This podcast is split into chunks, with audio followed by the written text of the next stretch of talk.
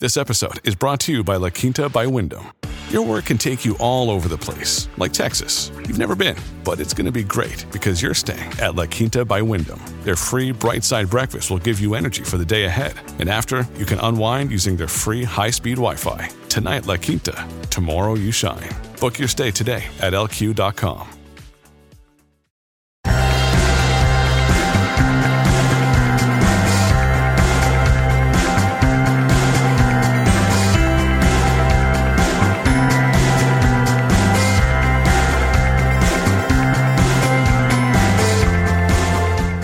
and welcome back to another episode of Beyond the To Do List. I'm your host, Erik Fisher, and this is the show where we talk to the people behind the productivity. This week, I'm excited to bring to you a conversation I had with Jess Ostroff. She is a writer, speaker, and the director of Calm at her company, Don't Panic Management, which is an agency that has a people first approach to virtual assistant success. And in fact, that's what we talk about in this episode. It's been a while since we've talked about virtual assistants, what they are, why you might need one, why you probably should get one before you are even aware that you need one, and how to make the best possible match between you and your possible virtual assistant. We even talk about what you should expect from a good virtual assistant, as well as what your virtual assistant should expect from you.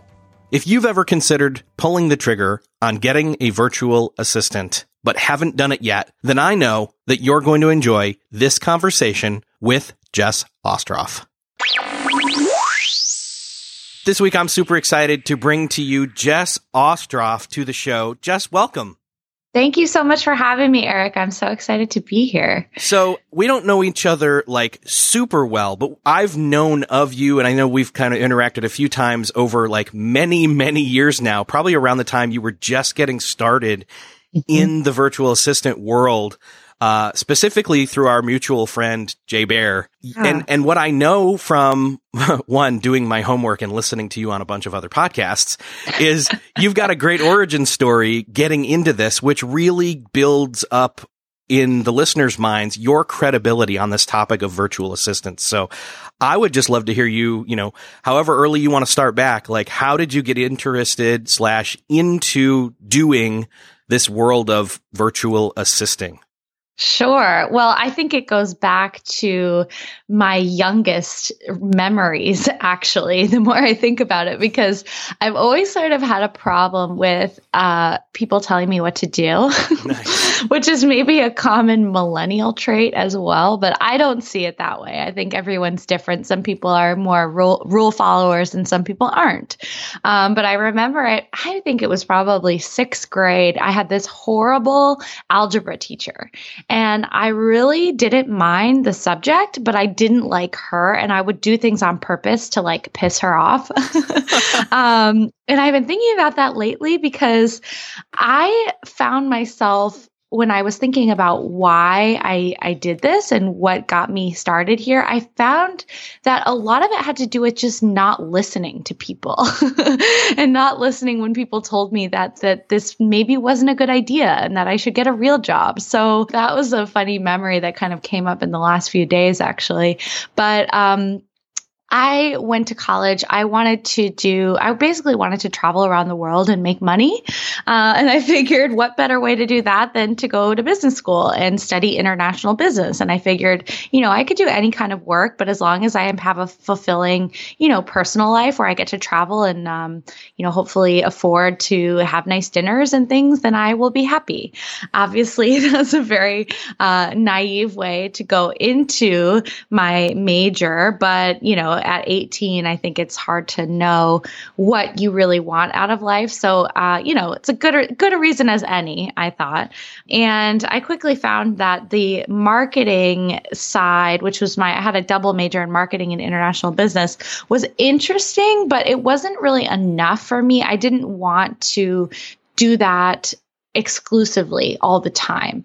And so I started looking into other things, you know, as graduation was approaching and a lot of my fellow classmates were getting jobs at um, agencies and also accounting firms and financial institutions. And I was like, ah, it sounds so boring. I don't know if I can do that. And also somebody's going to be telling me what to do. And we know that I don't like that. So I tried to go a different route. I actually took a year uh, and did an AmeriCorps program, which I figured would be a nice way for me to give back to the the country. I did. I decided to do uh, something in America as opposed to the Peace Corps because I I learned that we have a lot of problems in this country, and and why not start here? So. I was teaching math and science to eighth graders, uh, students who had not only uh, achievement problems, but also behavioral problems. So it was like uh, the, the really tough kids that needed a lot of one on one attention. And it was really, really difficult, but also really fulfilling. And I think I learned the, the work ethic that I have today through that experience.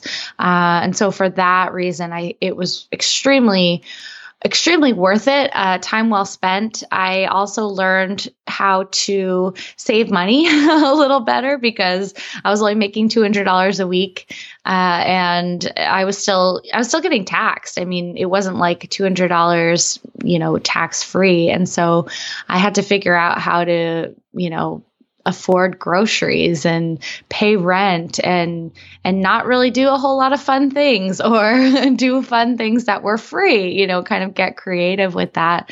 And so that was really interesting. Um, i knew that that wasn't necessarily my path um, for the rest of my life but i knew that i i enjoyed helping people and i enjoyed sort of being my own boss.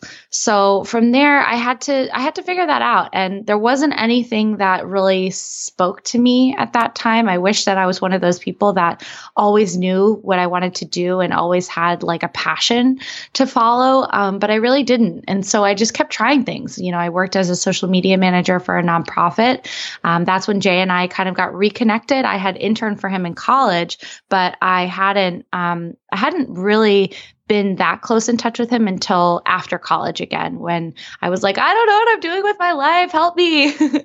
and uh, he was very generous with his time and sort of mentoring me and, and, and helping me see that it's okay to do a lot of things because that helps you figure out what you don't want to do. Mm-hmm. so even if you don't know exactly what it is you do want to do, you can try things until you find something that you don't hate.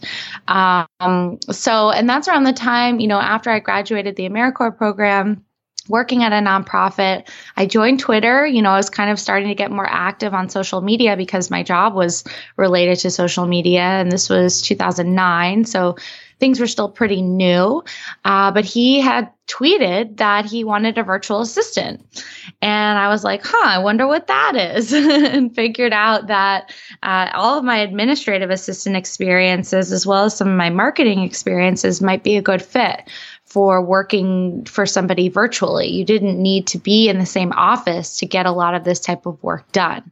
And so that was the start. And that was the first experience I had. You know, for Jay, I was booking flights and uh, filling out contracts. I even remember faxing something for him, which may have been my first experience with a fax machine. Oh, wow. Um, and I think that's when you and I probably yeah. uh, got connected because I was doing a lot of you know managing of communications and things for him, and he uh, also helped me get myself out there and and connect with other entrepreneurs, agency owners, and people who just needed help.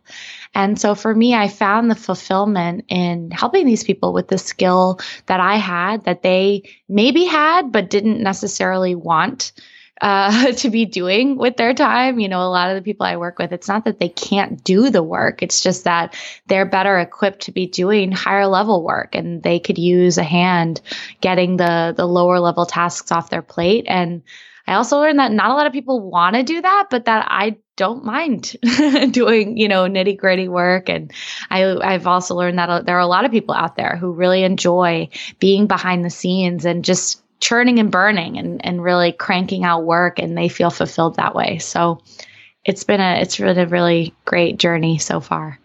way back in the day, probably in the first, I don't know, 15 to 20 episodes, somewhere in there, Jay was on the show and he gave me two quotes back then that I'm sure you have probably uh, lived your virtual assisting life for him as well as then kind of taken that into your uh, don't panic management company here. But um, the two quotes obviously are you need to do only the things that you're uniquely qualified to do. Yep. And then the other is if you're doing things other people on your team can do, you're robbing them of opportunity. Mm. Jay is like the king of quotes. Yeah. But I've actually never heard that second one oh, cool. uh, before. So that's awesome. And yes, I agree. I mean, I I learned it, I, you know, the uniquely qualified value whatever you want to call it you know that that is something that has become more and more important to me as a business owner. I i can't believe how long it's taken me to take my own advice. You know i'm working with clients every day trying to get them to get out of their own way and i've had such a problem doing it myself. And part of it i think is because i i do enjoy those you know menial tasks and those sort of um easy to check off things and i've i've been uh i don't know maybe afraid to tackle the bigger tasks and the bigger projects because I feel a little guilty. You know, I feel like I, am still a virtual assistant at heart, but now I'm also a business owner. And and he's right. You know, as every time I do something that somebody else could do and somebody else who's not in charge can do, it's not only robbing them, but it's actually robbing the company because, and I figured this out through a, a, financial exercise actually that I did last year where we, we assigned a, an hourly rate and a cost of services to every single person and every single task that we do as a company. And because my salary is slightly higher, you know, than the other people on my team, it costs more for me to do the work that somebody else could do for a lower rate. And therefore, it costs the company more. And that was a big eye opening uh, sort of realization for me because I don't want the business to lose money and I don't want to be the one who's making the business lose money. So, um, against my, uh, my, um, you know, uh, my will a little bit, I have started to delegate a lot more of the things that I, I mean, I genuinely enjoyed doing, you know, some of those more lower level tasks, but it was because I was robbing my team and robbing the business. Yeah, that whole scaling and and especially that price point thing, like if you think about it, like that's one of the benefits of and we should probably get into this. Like, let's talk a little bit and then go into like a little bit more of your story from that point mm-hmm. of when you stopped working for Jay and then scaled into and, and even struggled as you scaled into, uh, don't panic management. Mm-hmm. But let's stop here for a second and like, let's address kind of the elephant in the room because a lot of people they're thinking they've probably heard the words virtual assistant a number of times mm-hmm. and they either have a false uh, you know, definition of what that is, where they think it's like Siri or something like that. Right, right. Or they think that it's somebody that you hire, you know, in some third world country who's just going to do all the mundane stuff you don't want to do. Mm-hmm. And that's false on both accounts, right? Well, maybe not false, but short sighted. It's yeah, not just that. Yeah. Yeah. It, because virtual assistant, you know, it's so frustrating. I, I feel like we need a new term for what I do because that, like you said, is a term that a lot of people have negative or false connotations with. People do consider, you know, Cortana and Siri and the other one, which I'm not going to say because I have one in my house. um, are virtual assistants because they help you with things, uh, you know, in your life. Yes, that's true. And if that's the definition, fine. But there, they could be so much more. But actually, I think that what we're doing here at Don't Panic and some other, you know, freelance virtual assistants and people that I know are so much more than that. And I want people to understand that because I want people to know that yes, they can hire a full time employee, and that's often the best option for them to, to help them grow their business. But there are other options, and not everyone understands what those other options are. And I don't want people to think that, you know, a virtual assistant in India or, or wherever is their only option.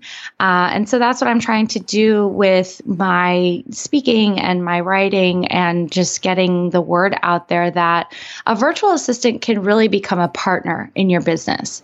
And it's not just someone that you throw, you know, like you said, those menial tasks at. Yes, you can give them menial tasks and they'll be very happy to do those for you, but you can also have them help you sort of rethink your your processes and get more things off your plate that are preventing you from doing those things that you and you alone are uniquely qualified to do.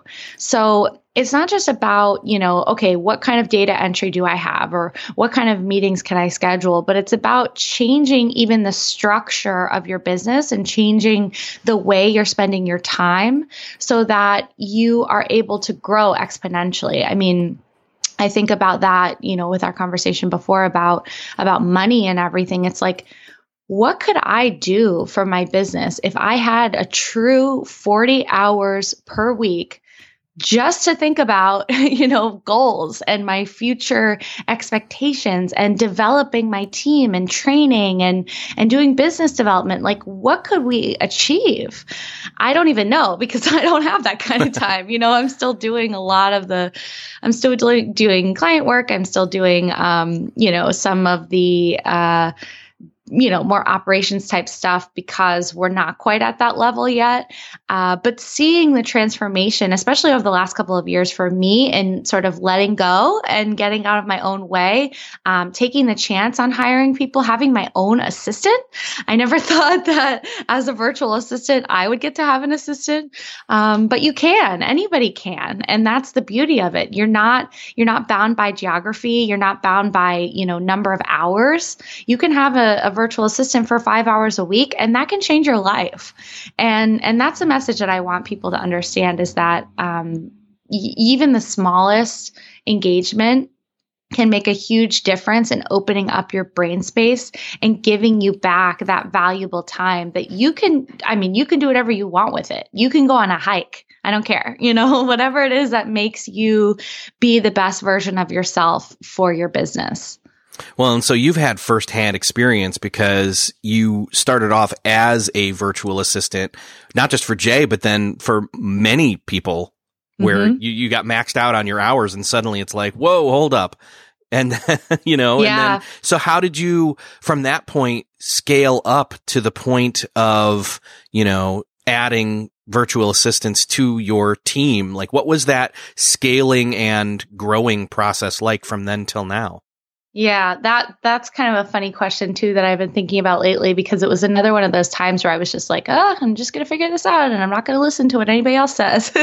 you know, it was all like what I learned in school was all about creating a business plan and trying to get investors and and mentors and create a board of directors. You know, the way that I learned to go about building a business was not the way that I went about building a business for better or worse.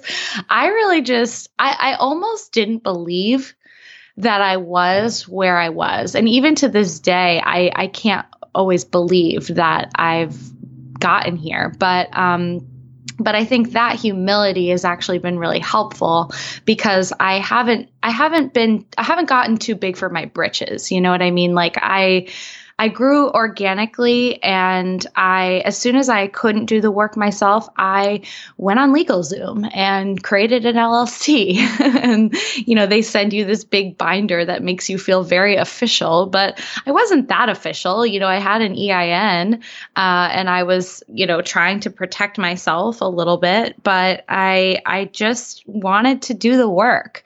And so I think that from there the the biggest things that I learned and that I had to pay attention to that I didn't have to pay attention to before was that all of a sudden managing people uh, was a whole new challenge um, and not something that I necessarily planned for. I remember talking to Jay about this because he had been running a big agency before he started Convince and Convert and he always said i don't want to do that again i don't want to have to manage all these people again that's the hardest thing and i agree managing people is the hardest thing you know if you're just in the day to day doing the work that's easy. That's the thing you're good at. That's the thing you know.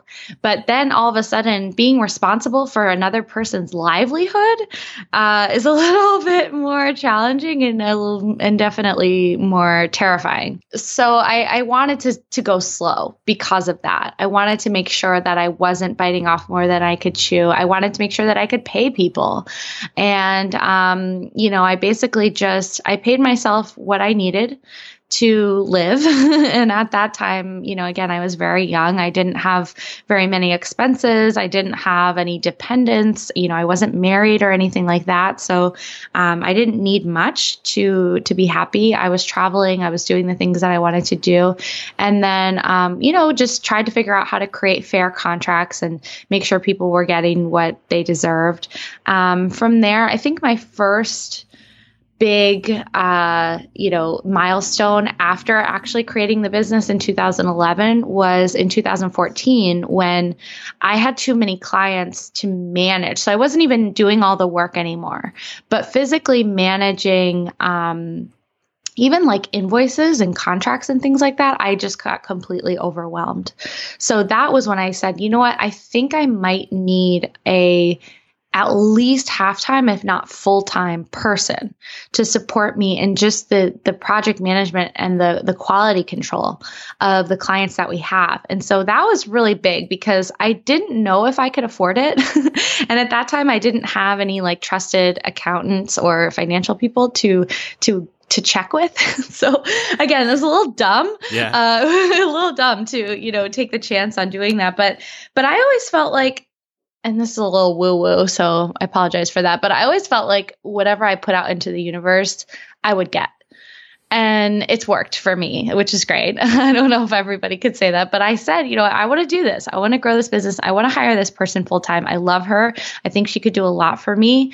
And I did. And she still works for me. So it worked, but it was a little bit of a leap of faith more so than a, a you know, carefully thought out business decision, which is kind of embarrassing to admit because I did go to NYU for business school, but I think sometimes you have to go that route. You have to invest money to make money.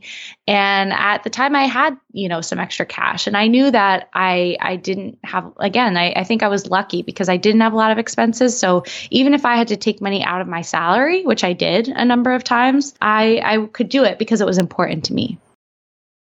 Still searching for a great candidate for your company? Don't search, just match with Indeed. Indeed is your matching and hiring platform with over 350 million global monthly visitors, according to Indeed data, and a matching engine that helps you find quality candidates fast. Ditch that busy work. Instead, use Indeed for scheduling, screening, and messaging so you can connect with candidates faster. I wish I had Indeed when I was in the hiring process in roles in the past because it is a slow, arduous headache of a process to find the right people or at least it used to be, join more than 3.5 million businesses worldwide that use Indeed to find and hire great talent fast. In fact, in the minute I've been talking to you, 23 hires were made on Indeed, according to Indeed data worldwide. And listeners of this show will get a $75 sponsored job credit to get your jobs more visibility at Indeed.com slash to-do list. Just go to Indeed.com slash to-do list right now and support our show by saying you heard about Indeed on this podcast. Indeed.com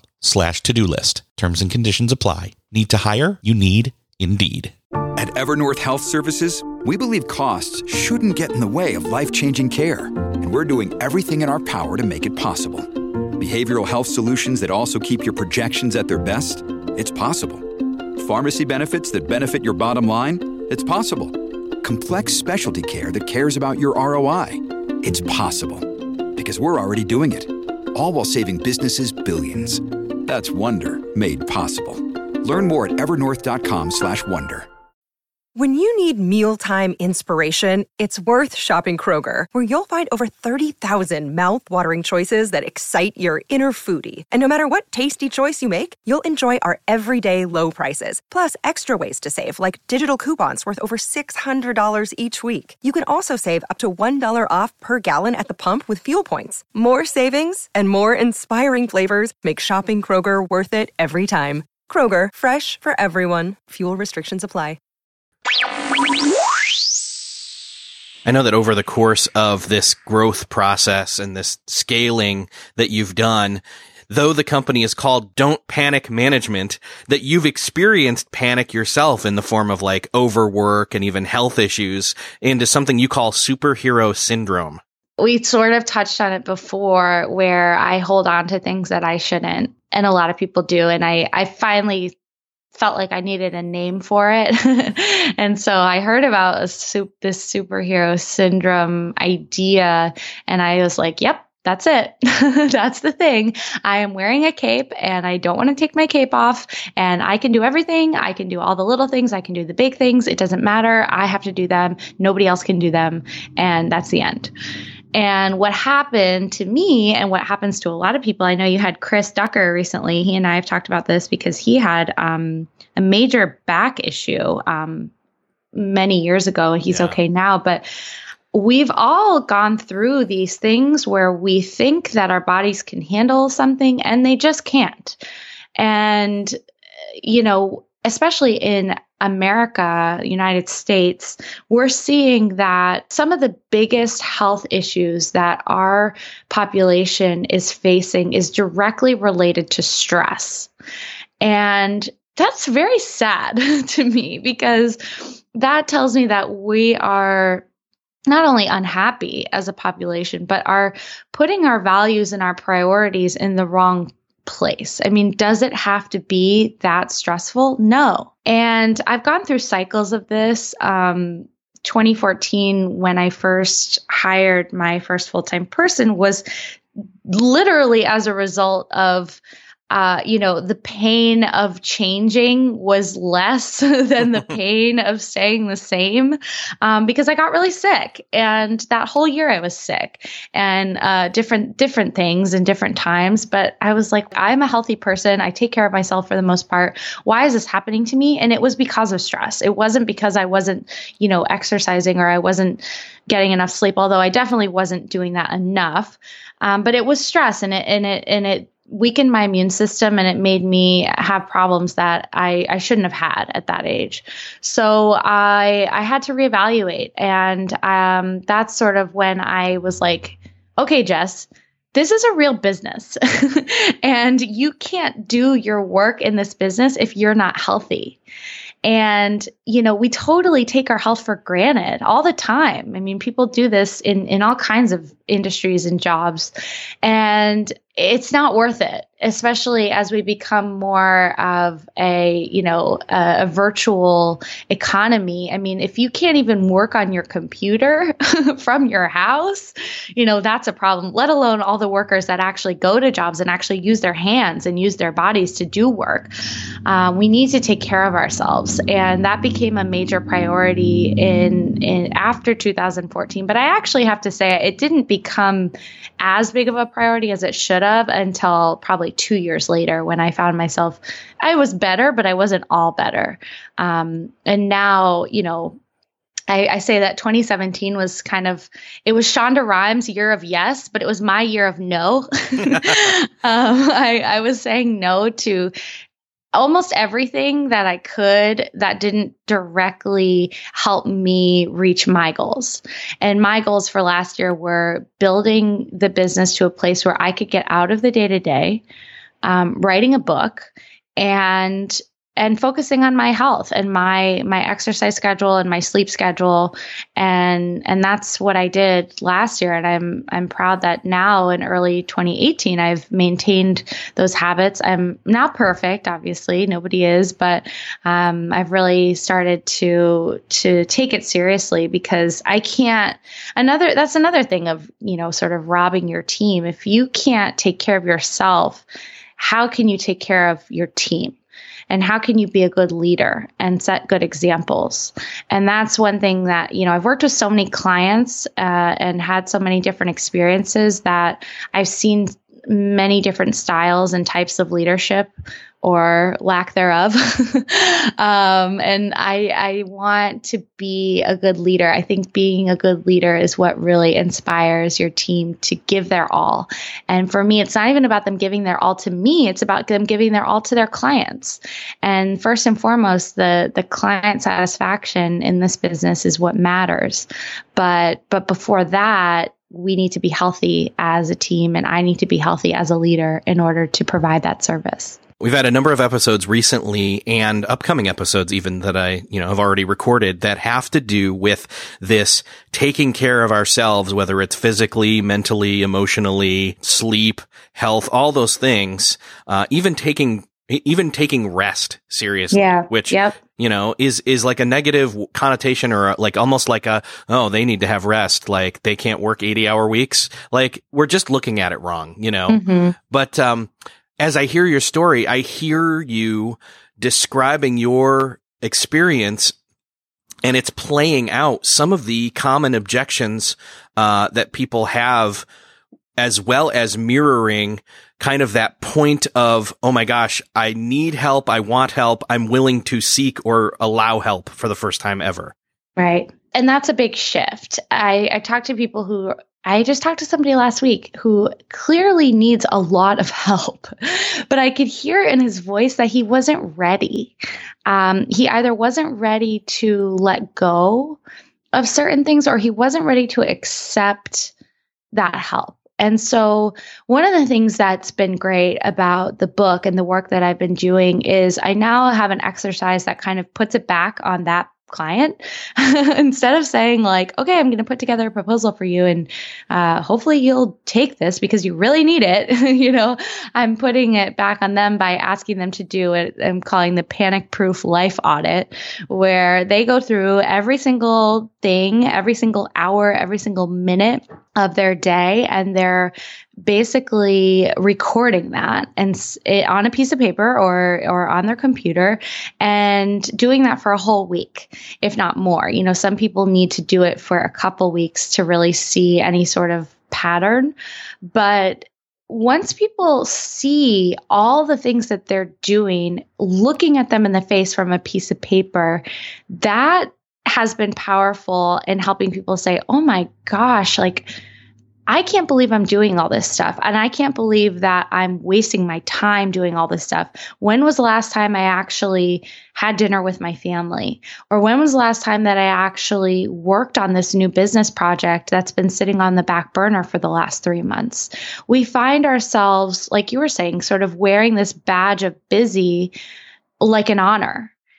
And it's not because oftentimes the busyness is working on things that are urgent but not important or that are you know sort of helping pass the day but not moving the needle in your business or just are mindless. I mean, yes, sometimes we need to rest, but rest is not scrolling through Facebook or yes, exactly. or Instagram. You know, rest. We need to just be more intentional in general about all the things that we're doing. And I think that the life audit exercise helps you do that because you can't hide from it. You know, if you're actually being honest when you're writing things down about what you're doing and then you look at it, you see, oh yeah, I did spend 20 minutes you know, scrolling through Facebook. And then I spent 10 minutes responding to non urgent emails. And then I only spent, you know, five minutes having a meeting with my team who who really needs me right now. Uh, things like that. When people say i need help and i'm panicking and i but i don't know what i need um, this exercise puts it back on them. And, and it does require some uh, you know soul searching a little bit and and also some time because you're having to actually write it down on paper. But but once you can see this, I think it's just so valuable because then you can start to look at every task and categorize it. And, you know, the list of things that you are uniquely qualified to do or truly love is likely going to be your smallest list. But the things that you hate and the things that are unnecessary for you to be doing is going to be your biggest list. And those are all the things that you can relegate, like scrolling on Facebook, for example, that you don't need to be doing that automate you know maybe creating a you know setting up a social media management tool that can uh, send you monthly reports automatically for example or uh, an email marketing tool that can shoot out your newsletter for you or delegate and delegating would be where the virtual assistant comes in, but it doesn't have to be a virtual assistant. It could be your in person assistant or your marketing manager or someone you already have in your office. But, you know, sort of coming, having that coming to Jesus moment with what you, with all of what you are doing is is really eye opening for people um, because they spend so much time doing work that they don't have time to think about the work that they're doing, and therefore they can't see the forest for the trees, right? And they can't, yeah. you know, get to that next level. Well, that, it's that forest for the trees thing that you were saying that, that makes me think of something Chris Brogan always says, which is your day is your week is your month is your year. And it's, mm-hmm. you know, drill it down one more level than your day. It's your, your, your minutes are your hours are your day right. is your week is your month is your year. So it's like, right people have no granularity to the tasks that they're doing mindlessly, just like scrolling through Facebook and suddenly a half hour's gone. Mm-hmm. And so they don't know that they need to be relegating in that case, especially, yep. Yep. or then automating or then delegating. And, and that really plays into some of those common objections people have to not thinking or even acknowledging that they need help. Right. And the other thing about that that I've seen people have sort of this light bulb moment is that I don't think it's possible for anyone to work eight hours straight on those big ideas and those big important projects. So inevitably you're either going to be, you know, if you if you are someone who feels like you have to work 8 hours a day, you're going to inevitably be doing some of those smaller level tasks because your brain can't possibly function at that high of a level for that many hours. Alternatively, and I know you've probably talked to a lot of people who subscribe to this idea, you could work for four hours a day. You could work for six hours a day and only work on those big things. And then close your laptop or turn off your machine, whatever it is, and then be intentional about doing the other things in your life that you care about, whether it's spending time with your kids or exercising or cooking or going on adventures or whatever it is. And, you know, this idea that we have to be sitting at a desk for eight hours doing something, even if it's not important, was really what made me think, you know, back in 2009 that there has to be a better way. And there is. And, you know, if we can be intentional about all of our time and work on the big projects for however many hours you possibly can and then and then feeling comfortable saying okay I did a great job. I hit my goal for the day. I did this hard work. You know, my brain is tapped out. I'm going to go do something else now. I don't have to sit in front of my computer and then and scroll on Facebook or, or do whatever it is just because I need to sit here for eight hours. You know, our our new economy uh, is so incredible for that reason.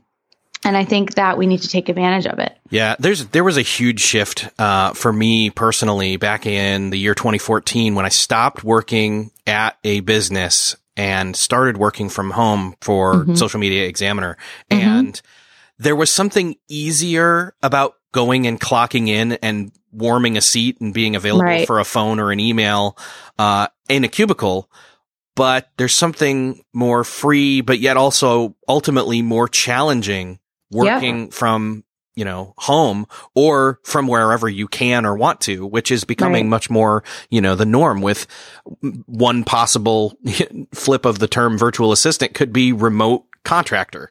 Exactly. So exactly. And not everybody has that discipline. Mm-hmm. And I think that's important to recognize. I know this is like kind of a tangent, but you know, it's it's crazy to me that people think, oh, yeah, I can do that. I can do that. It's easy.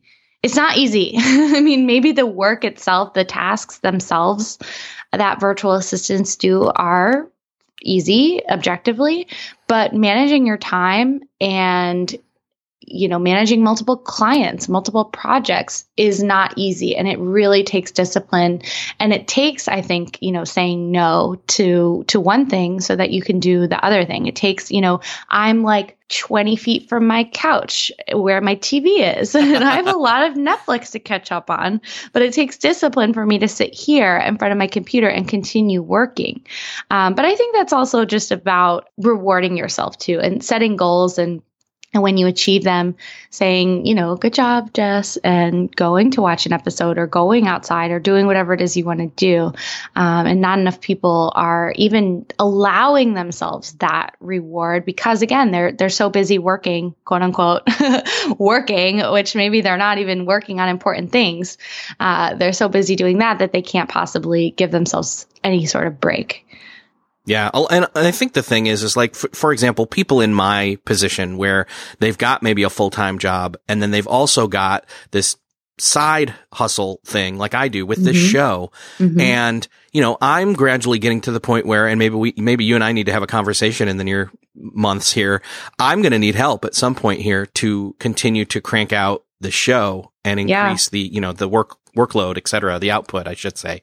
Right. Um, and one of the things with that is I just, I love the fact that you're making it easy to allow people to dip their toes into testing out, you know, working with a virtual assistant because of one that, um, the, the audit first off mm-hmm, by mm-hmm. allowing people to see that. But then you're make, you're, you're coming at it from a whole different perspective where the people on your team are becoming like a pe- becoming like a people. The people on your team are becoming like a person on my team. Right. Which is a right. way different dynamic than I've ever heard it described when it comes to virtual assistants. Right. I have always felt like that's the best way. I mean, that's the best relationship. It's the best way to build trust. The biggest thing, that's what I started realizing when I was a virtual assistant in my early days. People were like, Who are you? you know, like, where do you live? What are you doing when I'm paying you for these hours of things? They, like you said earlier too, didn't know what a virtual assistant could do and and why should they? I mean, there were all these negative stories about people who were in another country and they didn't speak English and they would be paid for a service and then they would never do the service or they would be paid and then do it wrong and and then the client had to completely redo it themselves or something wasn't done on time or their reputation was messed up because their assistant said something that they shouldn't have said. You know, there are all these stories. And I'm not saying that mistakes don't happen because of course they do, but if you can start to embrace somebody for their talents and their personality and everything that they are as a part of your own team, that's the best way to build trust. And that's the best way for you then to be able to utilize them effectively. Because I've seen clients too where they really hold back on on asking us for things because they're nervous and and I get that. You know, we're not you're not we're not right next to you. You can't look over our shoulders to see what we're actually doing. But I try to build that trust up front as much as possible by being really transparent about how we hire, how we train, um, how we do billing. You know, how we bill on the first of the month for work that hasn't been completed yet. Some people don't like that, but we say that up front, you know, because this is how we do business. And and if you want to work with us, this is how it's going to work. But that's in every case. You know, these are project management tools that we use, or we can use your tool. You know, these are um, some things that we suggest when you're you're just getting started. You know, we have we have intake forms and surveys and all of these things. People have said to me, you know, this is so great. I had never even thought about what hours I like to work. you know, because I just I work all day. I'm an entrepreneur, I, or I'm a you know I'm a manager. I work all the time, but but hearing them have to think about you know, even that basic thing like what hours do I normally keep and what hours would I like my assistant to keep? You know, obviously we can't we're not a, we're not an on-call service. We don't provide 24/7 assistance, but if we know that you're someone that's on the West Coast, for example, and you're a night owl and you you maybe want an assistant on the East Coast who's going to work you know, you're going to work late that night, you know, sending out assignments. And then the next morning, the assistant on the East Coast is going to do all the things so that by the time you wake up, you've got a clean inbox and you've got a bunch of tasks that are done for you. You know, things like that are, are what we try to accommodate. But that's not something that a lot of people think about. Um, but it can make a big difference. So we, yeah, I guess our approach is um, accommodating, but also uh, we have rules, um, and the rules are there for a reason, and it's because we've we've worked for so many years with so many different people, and we've realized that you have to be just in, as invested, if not more, in this relationship as we are, because you you ultimately are in charge. You're the client. You tell us what to do. But if you don't try to develop that trust, to get to know your assistant, you know, you're the one that's losing because we can only do as much as you as you empower us to do. And i think that too is is a shift from what other people think of as virtual assistants because they don't sometimes even think of them as real people. So they think oh, i don't need to build a relationship with this person. Um, but some of the best stories that i've heard from clients and friends who have worked with virtual assistants are are those where they were just having like a, a side conversation with their assistant and then they found out that they had this other skill that they didn't even know about and it wouldn't have come up uh, if they weren't having that side conversation. And then all of a sudden they are able to delegate even more.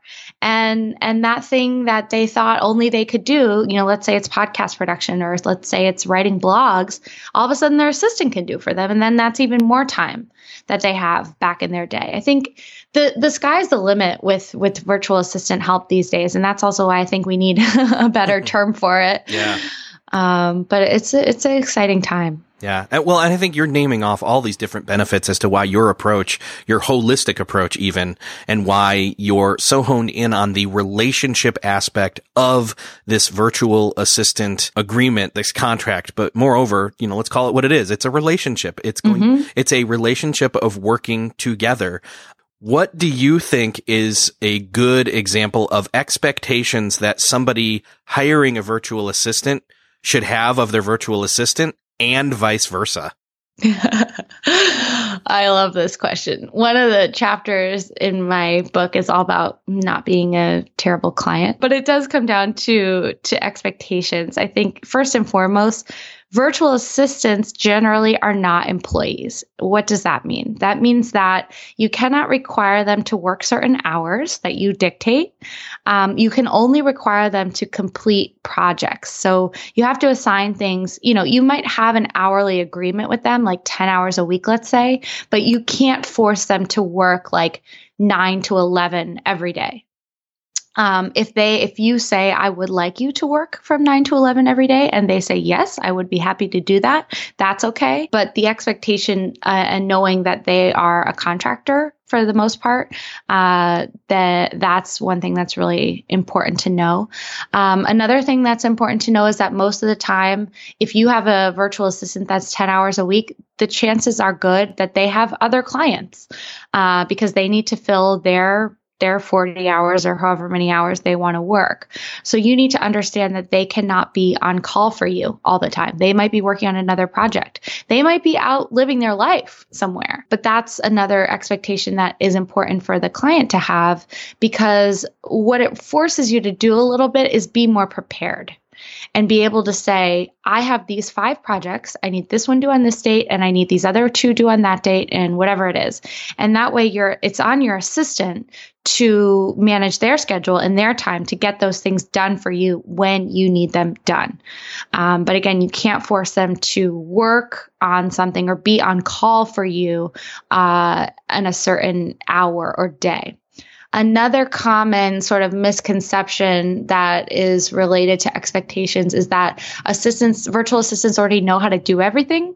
I think that many virtual assistants have a lot of experience, and that's one thing that's great about assistants who work with different clients is that they're able to bring the experiences that they've had with these clients to you as you, as a client.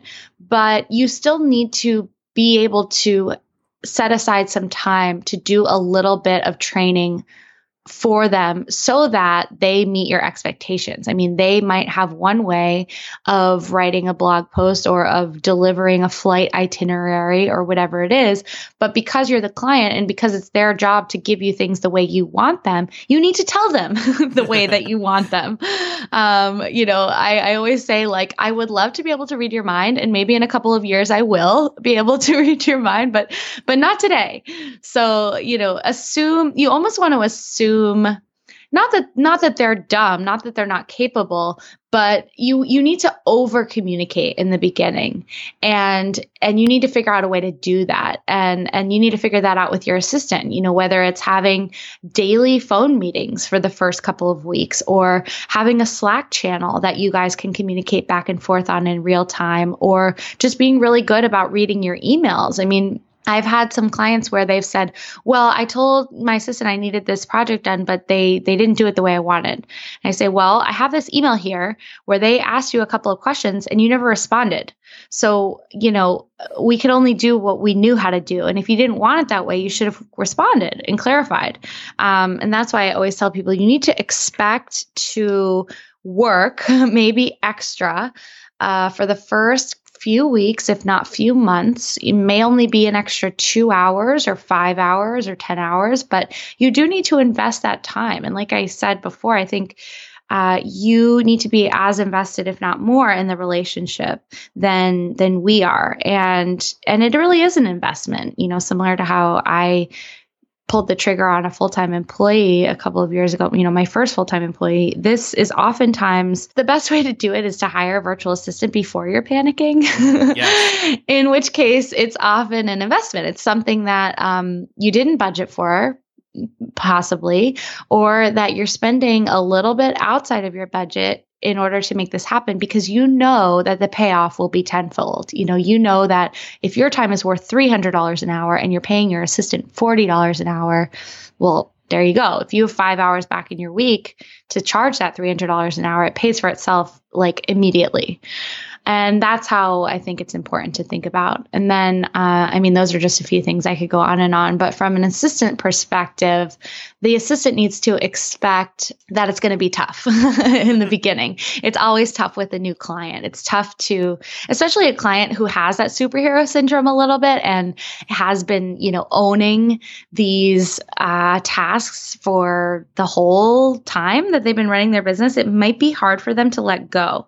But the assistant, the greatest assistants that I've worked at, worked with, are ones that are not afraid to be a little pushy, um, not in a mean way but just say, hey, you know, I have some hours left in my week, and remember that you can give me this, this, or that.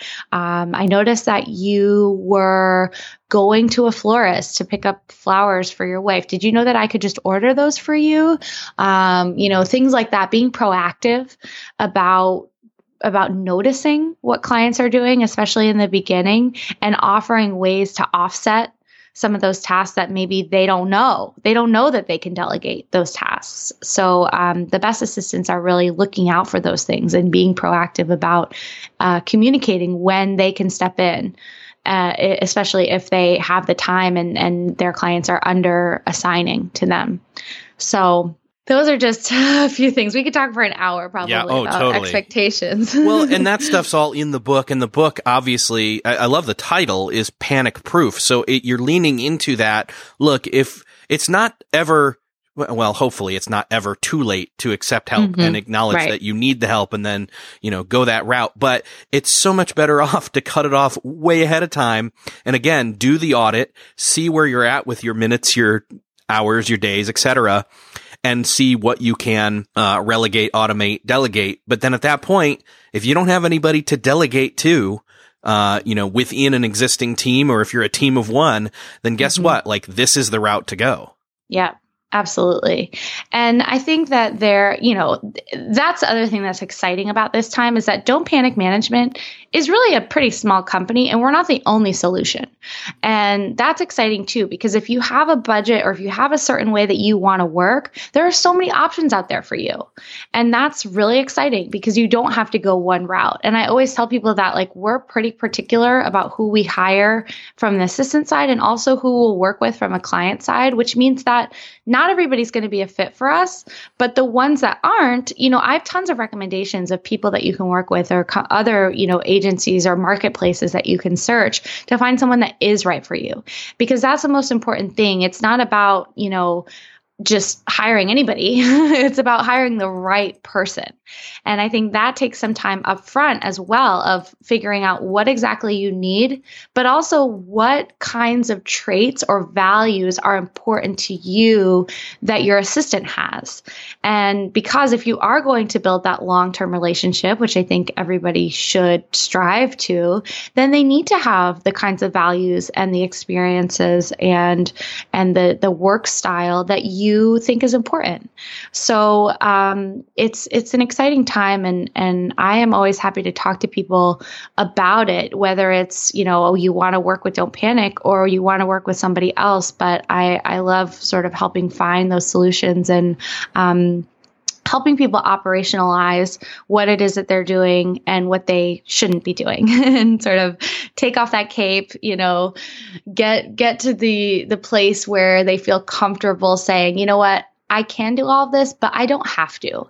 And in fact, I'm going to be much happier if I'm not doing all of this crap.